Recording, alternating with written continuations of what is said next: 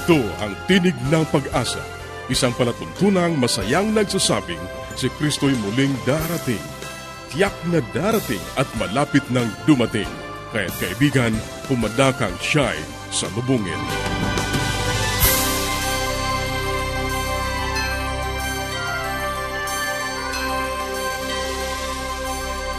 Ang Tinig ng Pag-asa ay inihahatid sa inyo ng Adventist World Radio. At ako ang iyong kaibigan, Narcaranza, nag-aanya na samahan niyo kaming muli sa 30 minutong paghahayag ng mga kaalaman sa malusog na pangatawan, masaya at matatag na sambahayan at higit sa lahat sa pagtuklas ng pag-asa na nagmumula sa salita ng Diyos. Isang taos puso muling pagbati sa ating mga kababayan na nakikinig sa iba't ibang panig ng mundo, lalong-lalo na po sa mag-asawang Gideon at Wawi Clifford dyan sa Paris. Napakalayo ng lugar na yan. Salamat sa inyong pagtangkilik sa ating palatuntunan. Alam ko na marami pang mga kababayan natin ang nakikinig sa iba't ibang lugar, sa labas at loob ng ating bansa Maraming salamat sa inyong pagtangkilik. Sana'y maanyayahan din ninyo ang inyong mga kaibigan at mga kamag-anak na sumubaybay at makinig sa programang ito. Sa iyo na hindi pa nakatatanggap ng mga aralin sa Biblia at mga aklat na aming ipinamimigay, ito ay libre. Ang gagawin mo lamang ay sumulat o kaya ay mag-text sa ating mga numero. Pwede ka rin mag-email o magpadala ng mensahe sa ating Facebook page. Ang ating address Tinig ng Pag-asa, P.O. Box 401, Manila, Philippines. Tinig ng Pag-asa, P.O. Box 401, Manila, Philippines. Ang atin namang numero sa Globe 0917-1742-777. 0917-1742-777. At sa Smart 0968-8536-607. 0968-8536-607. At kung ikaw naman ay magpapadala ng mensahe sa pamamagitan ng ating Facebook page, maaari kang magtungo sa facebook.com slash awr Luzon, Philippines facebook.com slash awr Luzon, Philippines. Maaari ka ring dumalaw sa ating website www.awr.org www.awr.org awr.org. Ang ating mga pag-uusapan ngayon sa buhay pamilya, alamin ang kalakasan at kahinaan ng bawat miyembro ng tahanan. Sa gabay sa kalusugan, schizophrenia, ano nga ba ang karamdamang ito at ano ang pwede nating magawa upang matulungan ang nakararanas ng ganitong karamdaman? At sa ating pag-aaral ng salita ng Diyos, ang kasuklam-suklam na likas ng kasalanan. Yan ang ating tatalakayin dito pa rin sa Tinig ng Pag-asa manatili kang nakikinig.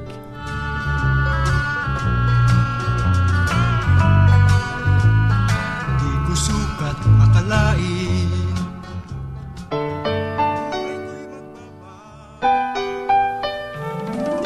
Tayong mga Pinoy, mataas ang pagpapahalaga sa pamilya. Walang hindi kagawin. Lahat kakayanin. Kahit buhay, itataya natin. Kahit anong hirap, kahit anong bigat wala yan, basta't para sa pamilya. Magandang araw po sa inyong lahat. Ito po si Brother June Banag, muli inyong kapiling sa limang minuto ng pag-aaral. Ang ating pong diskusyon ngayon ay estratehiya. Yung salita pong strategy. Sino sa inyong mga lalaki dyan sa mga magulang mahilig sa NBA? Ayan, kung titingnan natin yung dalawang coach, pag nakaupo na sa paligid niya, yung kanya mga player, kahit simula pa lang purun sa kalang kwarto, nagsasalita na siya hanggang doon sa court at hanggang sa matapos. Ang pamamahala po ng sambahayan, kailangan meron tayong strategy. Ayan. Ano ba yung estratehiya? Eh, yun eh, mga pamamaraan paano natin magagawa yung atin pong mga plano na iniisip. Merong strategy. At makikita nyo yung coach, may hawak siyang board, may hawak siyang whiteboard marker o kaya mga bilog na buttons at may mga kulay yon ini-imagine niya. At binakikita niya raw ano ang gagawin kapag ang isang player ay pumunta ron, ano ang gagawin, ano naman ang gagawin ng kalaban para ma-counter. Ayan. Yung ating tahanay ay umuugit sa isang sanlibutan. O, tatandaan nyo, uh, meron tayong mga kalaban. At ang kalaban natin, unang-una, yung mga puwersa ng kasamaan. Ayan. Ang una niyang gawain, kasamaan na ito'y sirain ng sambahayan. Sapagkat ang sambahayan ang pinakamaliit na unit sa organisasyon sa komunidad. Pag nasira niya yung tahanan, kaya niyang sirain yung buong komunidad. Sa ating mga magulang na nag-iisip kung anong mabuting estratehiya, ay dapat alam natin ang kahinaan at kalakasan ng bawat membro ng ating sambahayan. Minsan ay nahihirapan ng ating mga anak sapagkat yung mga kurso na pinakukuha natin sa kanila, hindi nila gusto. Kasi hindi natin pinag-aralan yung kahinaan at kalakasan ng bawat membro natin. Kapag yung ating pong anak ay mahina sa math, makikita natin dun sa kanyang scorecard, eh, no? yung pag inuuwi niya po yung grading niya. Kapag mahina yung ating anak, wag natin pong ipilit yung engineering course. Eh kasi, mahina siya sa math. Eh, palibasa, yung tatay ay isang engineer. Gusto niya lahat ng anak ng lalaki, engineer. Pero alam niyo po, kahit na sila yung mga anak natin, ang galing sa atin, yung talento minsan na dala natin, hindi natin nakikita sa kanila. So anong strategy ang ating gagawin para maging successful ang ating sambahayan? Una-una sa pamamalakad sa ating mga anak. Dapat alam natin yung weaknesses and strength nila. Ayan. Kung alam natin yon at yung isang anak ay magaling sa arts, sa music, aba, good. Eh tapos pag-aaralin nyo ng cooking, hindi matutupad yung kanyang pangarap.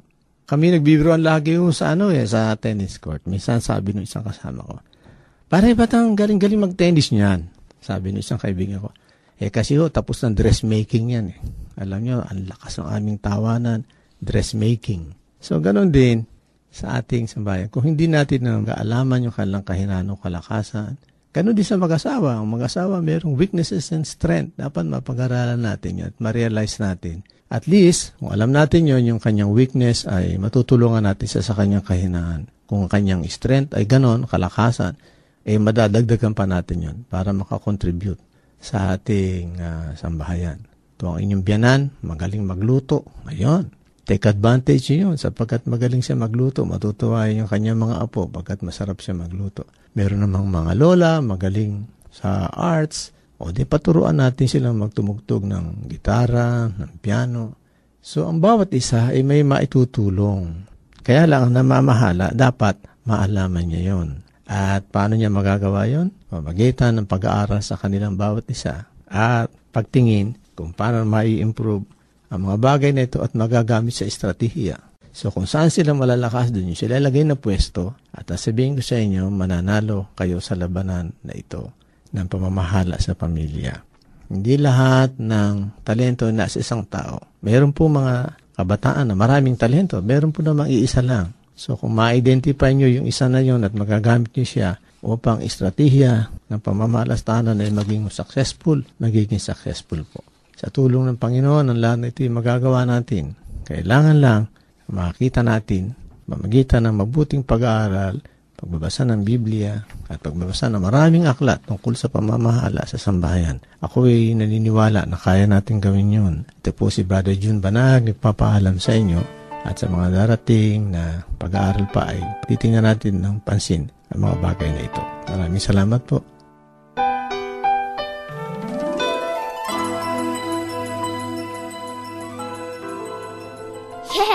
Dad and Mom are coming. I wish my parents will come too. The best way to spend time? It's with family. Adventists care.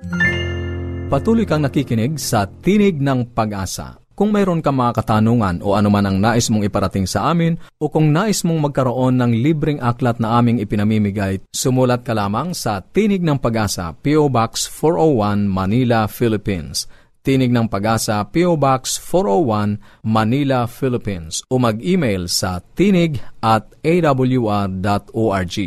Tinig at awr.org. Maaari ka rin mag-text sa Globe 0917-1742-777. 0917-1742-777 at sa Smart 0968 8536 0968 0968-8536-607. Susunod, ang gabay sa kalusugan.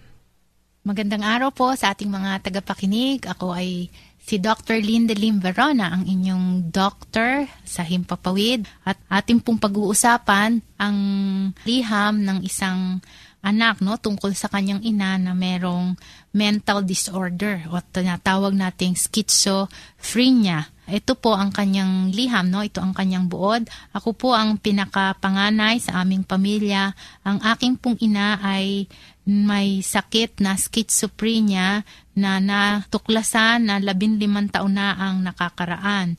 Siya po ay magaling na nitong huling dalawang taon pero dahil nagkaroon po kami ng serious uh, na problema sa pamilya tungkol sa aking ama, siya po ay nagkaroon na naman ng kanyang sakit. Dinala namin siya sa doktor at pag binibigyan siya ng kanyang gamot, siya po ay nag improve Ngunit nitong huli ay iba ang kanyang nagiging reaction sa gamot.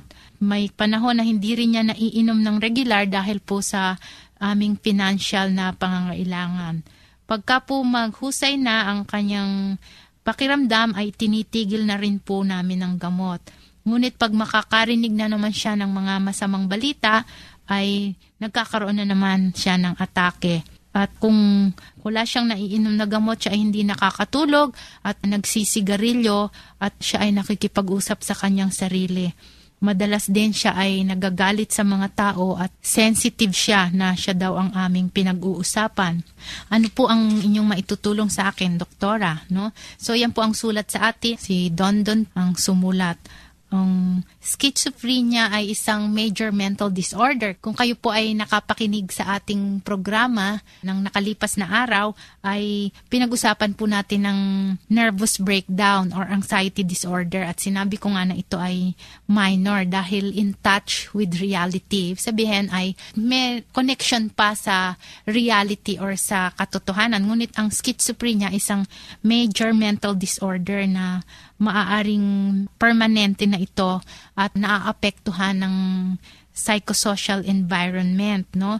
Ang symptoms ng iyong ina doon doon ay typical, no? Yung may naririnig siyang nakikipag-usap sa kanya, tapos, uh, yung tinatawag nating auditory hallucinations. At sabi mo, siya ay nagagalit dahil pinag-uusapan siya, no? Ang tawag dito ay paranoia or paranoid. Parang masyadong suspetyoso or suspityosa ang mga taong may ganitong problema. At ang isa pa ay yung ambivalence. Ang ambivalence ay parang bata, ang mood ay mabilis mag-iba, no? Ngayon, galit na galit, maya-maya ay tawa na siya ng tawa or mabait na or kasundo ka na, no? Yan ang mga symptoms. Ngayon, unfortunately, ang karaniwang dahilan ay genetic factors. Ano? Yung sabihin, maaring mama na or kung may lahi. At ang isa pa ay yung environmental circumstances, no? Kung merong family history, tapos sa environment, sa kapaligiran, may mga traumatic events or problema, kagaya ng sabi mo, pag nagkakaroon ng depressing news or masamang balita sa pamilya ay nagkakaroon ng symptoms ang mother mo. At ang findings nila, no, dati ito ay isa lang mental disorder, ngunit ngayon ay na-discover sa siyensya na merong imbalance ng mga chemical substances sa brain or may overproduction ng dopaminergics or neurotransmitter, no? Ay, ibig sabihin may chemical imbalance sa brain na nagkakaroon ng unusual behavior. At ang sabi mo, nagre-respond ang nanay mo sa gamot, ngunit minsan ay may side effect, no? Yan ang nagiging problema sa mga antipsychotic drugs. Minsan ay may mas masama pa yung komplikasyon, no? parang nagiging robot o kaya ay parang nag-e-echo kung anong sabihin mo, yun ang kanyang sinusunod. So, palagay ko ang mas importante nito ay lagi mo siyang regular na dalin sa psychiatrist para mabigyan ng tamang dosage ng gamot. Kung merong government hospital at may facility ng psychiatric ward ay ikonsulta mo at hindi na kailangan ng masyadong gastos dito except syempre sa gamot pero ang konsultasyon ay libre na. Siguro sa susunod nating araw ay pag-uusapan pa rin nating mas malalim itong problema na to, don don at tayo ay kakapusin na rin sa oras. Kaya sana sa kaunting na ibigay ko ay magkaroon ka na rin ng konting uh, nalalaman sa sakit na ito tungkol sa problema ng iyong ina. Ito po si Dr. Linda Limbaron na nagpapasalamat at sana po ay muli tayong magkasama sa darating pang mga araw. Paging Dr. Rodriguez, you're needed at room 321. Dr. Rodriguez, Mrs. Martinez, room 321, please. kailangan na po nating i-dialysis ang asawa ninyo. New outlook and a healthy lifestyle makes a big difference. Adventists care.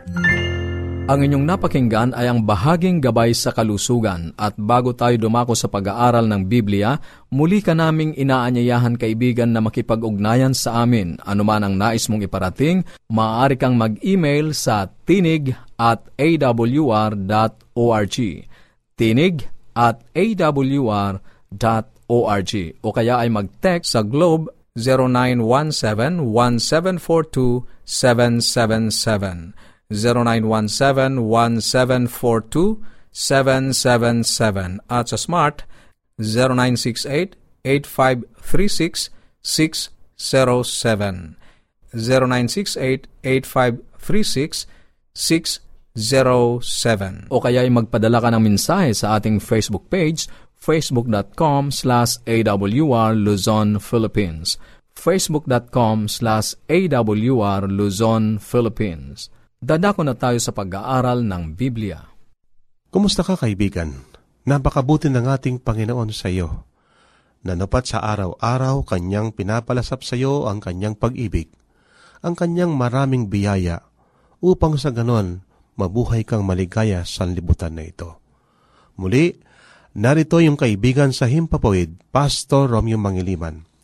Dadako tayo sa ating pag-aaral sa Salaysay Ika 93 sa mga sulat ni Dr. Martin Luther.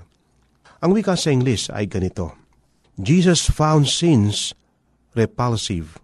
So long as we depend on God, we also find sins repulsive.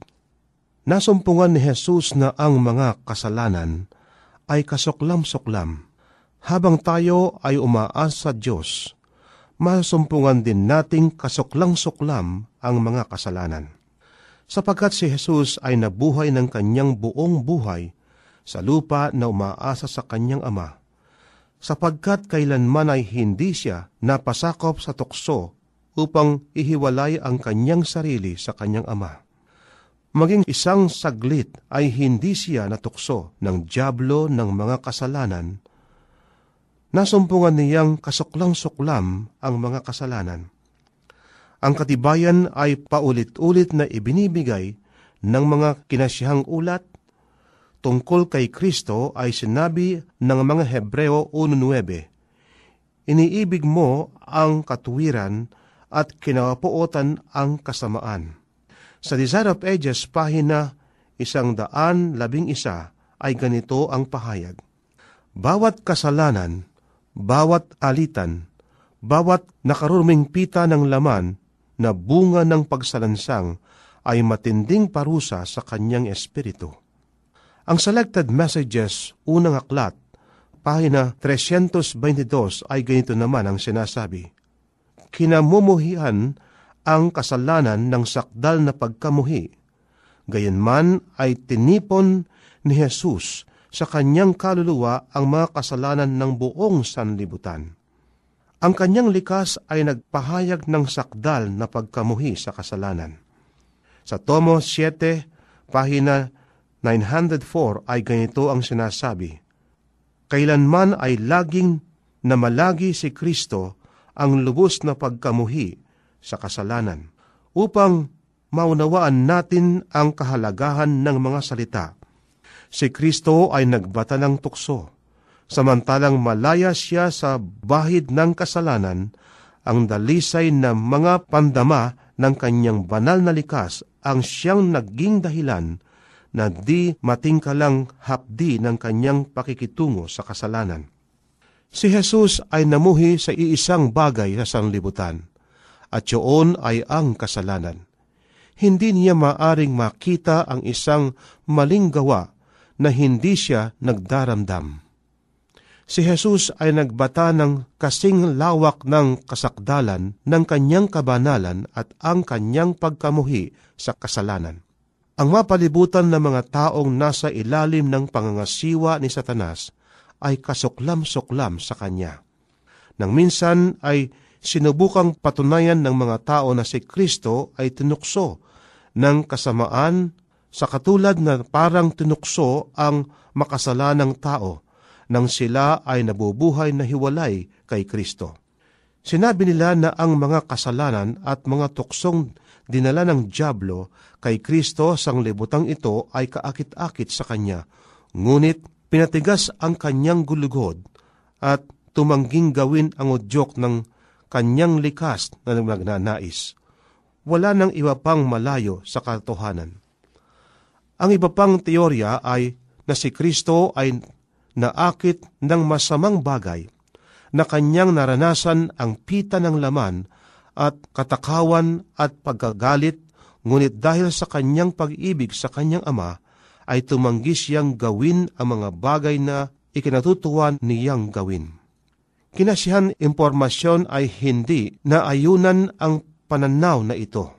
Sa makatwid ang mga nabanggit na mga teorya o mga dahilan ay hindi inaayunan ng banal na kasulatan. Bagamat tunay na malakas ang kanyang pag-ibig sa kanyang ama, ang kanyang pagkamuhi sa kasalanan ay gayon din. Kasuklam-suklam at hindi kaakit-akit sa kanya ang kasalanan. Sa pag-aaral natin ng buhay at likas ni Kristo, ang mabuting balita ay na ang kanyang pananaw sa kasalanan at mali ay nakalaan din sa atin hindi tayo dapat mabuhay ng buhay kristyano na nais na makisama sa libutan sa mga kasalanan nito, ngunit pinagagalit ang ating mga ngipin at pinipit ang ating sarili na huwag gawin ito. Hindi natin dapat subukin na gumawa ng sapat na pag-ibig para sa Diyos anupat kusa nating tinatanggihan ang ating katutubong hilig upang paligayahin siya mararanasan natin ang gayunding uri ng tagumpay na naranasan ni Jesus. Tagumpay, hindi lamang sa makasalanang gawa kundi maging sa makasalanang pagnanais. Tagumpay sa dako paroon ng kinaugalian sa mga pagnanais at mga panlasa ng puso. Masumpungan natin tulad ni Jesus na ang mga kasalanan ay kasuklam-suklam. Muli, ang katunayan sa mga kinasiyahang sulat ay lubhang napakarami. Sinasabi sa Messages to Young People ni Ellen G. White, pahina 338, Kapag ka tayo ay naramtan ng katwiran ni Kristo, ay hindi natin magugustuhan ang kasalanan. Maring tayo ay magkamali, ngunit kamumuhihan natin ang kasalanan na naging dahilan ng pagdurusa ng anak ng Diyos. Sa kanilang sariling mahapding karanasan ay natutuhan nila ang kasamaan ng kasalanan, ang kapangyarihan at kapighatian nito, at tinitingnan nila ito na may pagkapuot. Ito ang sinasabi sa The Great Controversy, page 649 at 650. Ang Testimonies Tomo 2, pahina 292, ay nagsabi tungkol sa taong nagbalik loob ang kanyang dating buhay ay tila karimari-marim at nakakamuhi. Kinasusuklaman niya ang kasalanan. At ang Desire of Ages, pahina 668, ganito ang sinasabi. Kapagkat nakilala natin ang Diyos, na tulad ng ating karapatan na makilala siya, ang ating buhay ay magiging buhay na patuloy na pagtalima. Sa paghahalaga sa likas ni Kristo, sa pakikiniig sa Diyos, ang kasalanan ay magiging nakakamuhi sa atin. Nasisihan ka ba sa mga kasalanan o nakakasuklam para sa iyo at nakakarimarim ang mga kasalanan? Ang pagkaiba ay kung nakikilala mo ang Diyos o hindi tulad ng iyong karapatan na makilala siya. Hindi mo kamumuhihan ang kasalanan sa pagisikap na kamuhian ito. Mahatuhan mong mamumuhi ka sa kasalanan kapag ka ang likas ni Kristo ang nasa iyo at ikaw ay nakikipagniig sa Kanya araw-araw. San ka man magsisimula ng pag-aaral ng kaligtasan sa pamamagitan ng pananampalataya kay Kristo, lagi kang magtatapos sa dating lugar. Kilala mo ba siya? Ang makilala siya ay siyang batayan ng lahat ng mga bagay na susunod. Ang makilala siya ay buhay na walang hanggan. Kaibigan, narito ang isang katotohanan. Kapag ka nasa iyong puso ang ating Panginoon, kapag ka ayaw mo nang balikan ang maling mga bagay sa iyong buhay sa nakaraan, at nakilala mo kung ano ang bunga ng kasalanan, Kapag ka ito ang iyong karnasan, ang iyong pananaw sa kasalanan, ito ay karimari-marim at isang bagay na hindi dapat pansinin ng isang taong umiibig sa Diyos. Kaibigan, napakabuti ng ating Panginoon. Ikaw ba ay nasusuklam na sa kasalanan? O nahisyan ka pa rin sa kasalanan? O nais mong patunayan na pwede mong pakitunguan ang kasalanan? Kapag kagano ng iyong karanasan kaibigan, wala pa rin sa iyong puso ang pag-ibig ng ating Panginoon. Pero kapag ka nasa iyong puso ang pag-ibig ng ating Panginoon, ang iyong pakikitungo sa kasalanan, ito ay isang kasuklam-suklam na bagay. Maraming salamat sa iyong pakikinig. Sana'y nakinabang ka sa ating mga pag-aaral. Muli ka naming inaanyayahan na makipag-ugnayan sa amin sa anumang katanungang nais mong iparating Gayon din kung nagnanais kang magkaroon ng mga libreng aklat at mga aralin sa Biblia. Sumulat ka lamang sa Tinig ng Pag-asa, P.O. Box 401, Manila, Philippines. Tinig ng Pag-asa, P.O. Box 401, Manila, Philippines. Maaari ka rin mag-email sa tinig at awr.org. Tinig at awr.org o magpadala ng mensahe sa ating Facebook account, facebook.com slash awr Luzon, Philippines. facebook.com slash awr Luzon, Philippines. Maaari ka rin mag-text sa Globe 0917-1742-777. 0917-1742-777. At sa Smart 0968 8536 0968 0968-8536-607. At upang ma-download ang mga hindi napakinggang programa, magtungo lamang sa ating website www.awr.org www.awr.org sa mga kababayan nating nasa Estados Unidos, maaari nyo na ring mapakinggan sa inyong mga cellphone ang ating programa. Idaya lamang ang 712-432-9975. 712-432-9975. Ito pong muli ang iyong kaibigan, Narcaranza, pansamantalang nagpapaalam. Sa Roma 15.13, pagpalain kanawa ng Diyos ng pag-asa – ng buong kagalakan at kapayapaan.